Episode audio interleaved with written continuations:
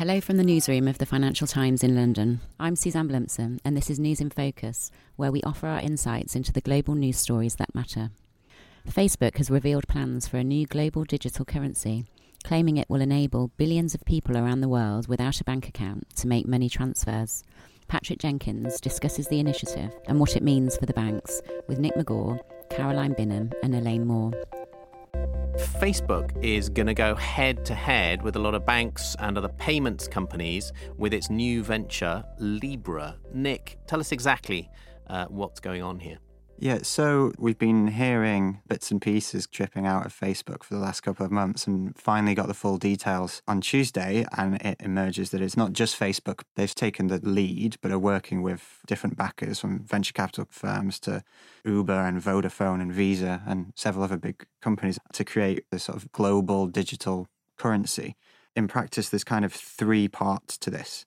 At the top, there's a supervisory body called the Libra Association that's what those other backers have joined, and they'll be supervising how things work and the technology, and also managing a reserve of real world assets like treasuries and currencies. The second part of this, which is the Libra cryptocurrency, is the Libra coin and a blockchain style network that, in theory, other firms will be able to build on top of. So they say it will be scalable and it will be able to deal with money laundering risks, and you'll be able to build more complex contracts on top of that that should allow for new types of financial products. The third bit is the actual Facebook owned piece, which is called Calibra. And that is going to be the first wallet that is built on top of this network. At a basic function, it's going to be a way to let people pay their friends through WhatsApp or Facebook Messenger. But the idea is to build it up into a bigger payments product where you might be buying things through Instagram, or if you're a migrant worker, sending money back home getting into the remittance industry, which is actually huge around the world. And then longer term, they're hoping to build into more of a full on challenge towards banks in the sense of there are hundreds of millions of people around the world and millions, even just in the UK and US, of people who don't have proper bank accounts. And they think this could be an area, not just like, say, a PayPal, where you only use it for making purchases, but something where you could be storing your money and saving as well the impact here could be huge, couldn't it? And I'm sure Facebook is spinning it that way. I suspect one of their lines would be that they have the power to end the issue of people being disenfranchised from the financial system, bring those masses, as you say, those millions of people into access to cash or access to financial services. From an impact point of view on the established players in the industry, this is also potentially massive because Facebook has the kind of reach with its billions of users that no other financial institution would. Who is set to lose from this? So, this is all contingent on it working. It's quite a big if, but if it does work, a lot of different people, almost every link in the current payments chain stands to lose to a lesser or greater extent. The blockchain network itself, on which these products will be built, that gets into the backyard of people like Visa and MasterCard, who provide the existing infrastructure that powers the back end of transactions. And then at the more consumer facing side, where Calibra is sitting, that's where card issuers, generally banks, but also people like Apple who've been moving into this space recently, and PayPal, and the acquirers who are people like WorldPay who link customers' cards with merchants and the sort of MasterCard networks, they all stand to lose out as well.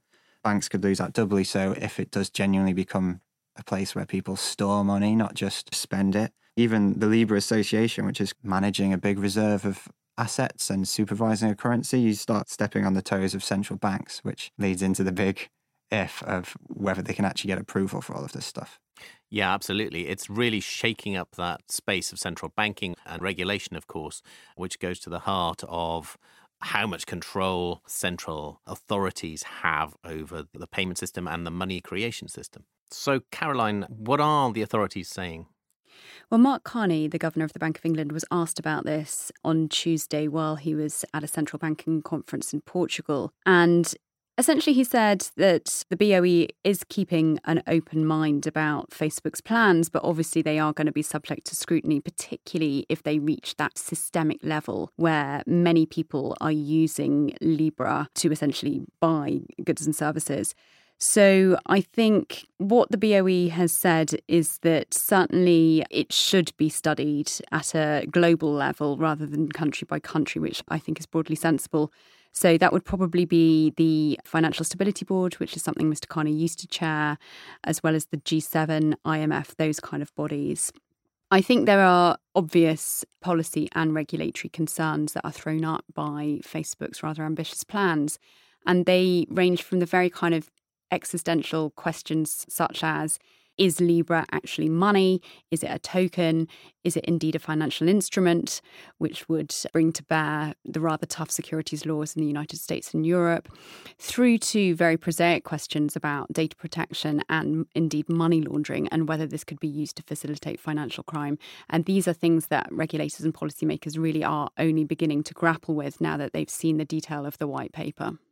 Well, indeed. I suppose Facebook shouldn't be surprised. It has announced a pretty ambitious overhaul of the way all of this financial structuring takes place. So it can expect, I suppose, to have the world's authorities, regulators, central banks scrutinize it pretty closely. Well, you know, if you've got one of the world's biggest tech companies that's already subject to a raft of political scrutiny over its ability to handle data, then it's only natural that once it announces its foray into financial services, that is definitely going to get the attention of regulators and policymakers the world over. So, Elaine, give us your take on this Facebook initiative. Is it going to work? My take is that this is incredibly ambitious. It's impressive to get together this group of partners to put PayPal and Visa and Uber and Lyft all in one room. This is not a group of organizations that you expect to see working together necessarily. I also think it is extremely risky and highly unlikely to work. I just can't see why users, an average user, would want to trust Facebook with the sort of information that will be required to use this. I know they said they've worked with partners. I know they say that the information will be kept separate from the advertising accounts. However, I don't think that Facebook necessarily understands how the general public feels towards the company these days. So I suppose it's one thing, yes, for Facebook to manipulate the data of its users when it's all about messaging and posting photos or whatever.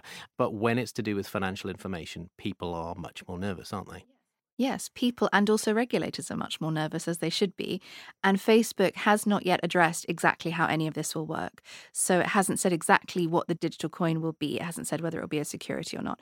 It has said that it wants to be very proactive in talking to regulators, but it hasn't specified exactly who it's spoken to and how they feel about it. There's a really good reason that it's announcing this way ahead of the actual launch. And to some of us, that suggests that it might never actually happen. I also think it's very strange. They want to have 100 partners and they've announced 28. Where are the rest? Where are they? Queuing up, queuing up. Are they? I'm not sure. We shall see. Thank you very much. You were listening to a segment of our Banking Weekly podcast that comes out on Tuesdays, and you heard Patrick Jenkins, financial editor, talking to Nick Megaw, retail banking correspondent, Caroline Binham, financial regulation correspondent, and Elaine Moore, deputy head of Lex. Thanks for listening. Don't forget, if you missed our recent episodes on KKR's buyout offer for German media company Axel Springer, China's role as a global superpower, or the US Iran standoff in the Gulf, you can find them on all the usual podcast platforms.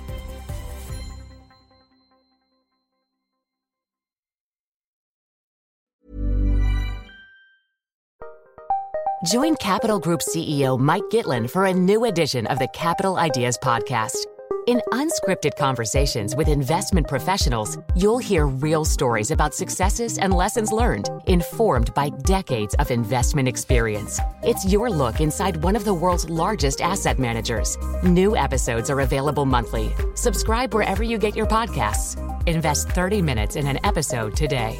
Published by American Funds Distributors, Inc. Here at Bellingcat, we get to the bottom of things. From a global crisis to an underreported event, we find the facts using publicly available tools and resources, uncovering what is hidden on and below the surface. We connect the dots using social media posts, satellite images, and public records, and empower others to do the same by sharing how we do it. The ability to do so is only made possible by our readers, supporters, and community members. Care to join us? Learn how at bellingcat.com.